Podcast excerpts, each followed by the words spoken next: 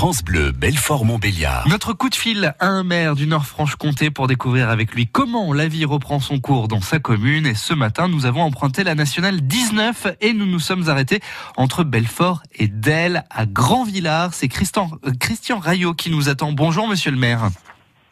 Bonjour. Alors, je pose toujours la même question à mes invités et je commence toujours par celle-ci. Monsieur le maire, comment allez-vous à titre personnel? Je vais très bien, je vous remercie. Je suis en pleine forme. Et comment vont les grands vélés alors?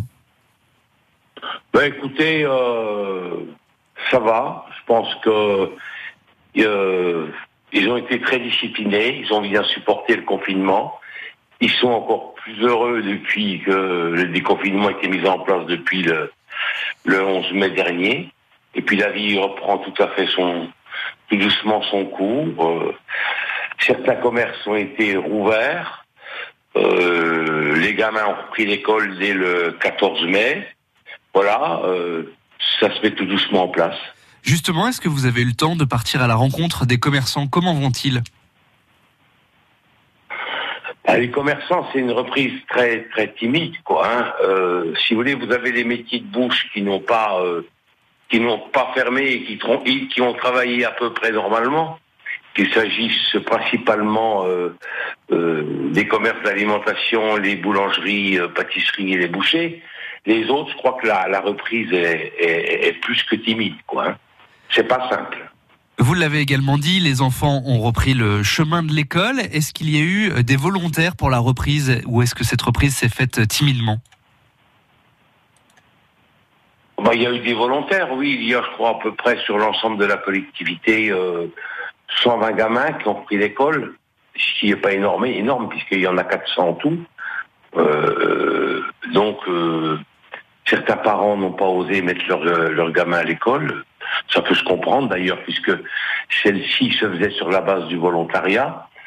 Voilà, ben, la vie prend tout doucement son cours, mais je pense que les résultats, euh, je dirais, de la pandémie, là, avec la, la, la décrue commence, euh, euh, devrait permettre euh, euh, à de nombreuses personnes de reprendre un peu confiance et d'avoir peut-être un peu moins peur.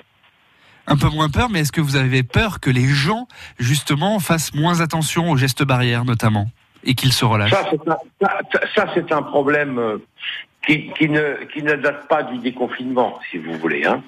Euh, dans l'ensemble, en tout cas dans ma collectivité, j'ai trouvé que le, le confinement, que les gens avaient été très disciplinés, euh, faisaient très attention.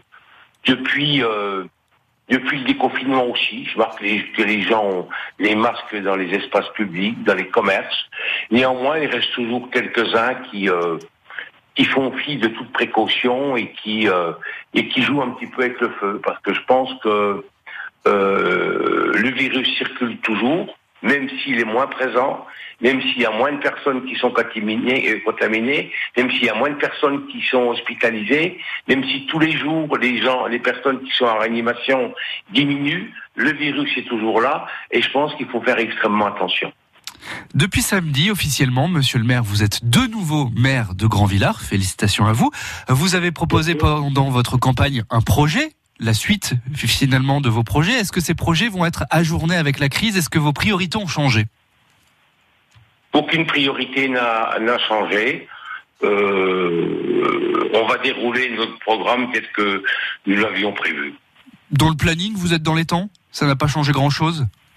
Alors oui, oui, il y a deux mois près, vous savez. euh, de toute façon, euh, c'est une nouvelle équipe qui est renouvelée à moitié.